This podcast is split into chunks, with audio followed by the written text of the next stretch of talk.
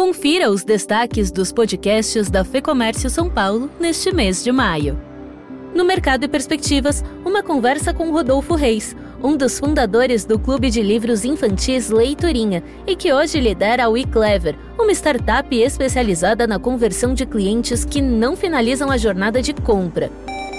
É legal todas essas estratégias que automatizam o processo, que deixam o processo mais rápido, mas em algum momento sim eu preciso ter uma pessoa, um humano, falando e acolhendo o cliente.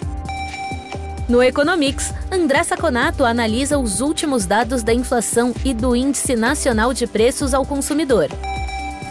0,59 parece um número muito bom. Por quê? Porque nós estamos acostumados com números que variam, estão sempre acima de 1 e ultimamente acima de 1,5%, né? Vimos que esse mesmo IPCA em abril 15 foi 1,73. Mas esse número engana. E no podcast do Conselho de Economia Empresarial e Política da FEComércio São Paulo, análises da conjuntura atual no Brasil e no exterior. Os preços da agropecuária estão 42% maior em dólar do que um ano antes. Mas os preços dos produtos industriais que o Brasil exporta, também em dólar, estão 21% acima, ou seja, um aumento generalizado de preços.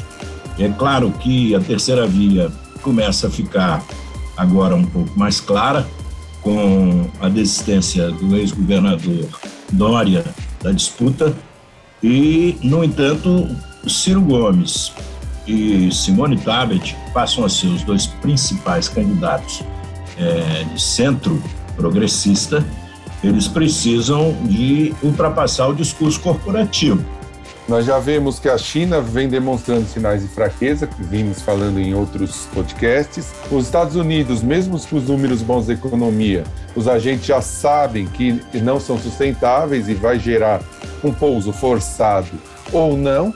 E a guerra, a invasão da Ucrânia pela Rússia continua causando turbulências na economia mundial. Os sinais de fora não são muito positivos para a economia brasileira.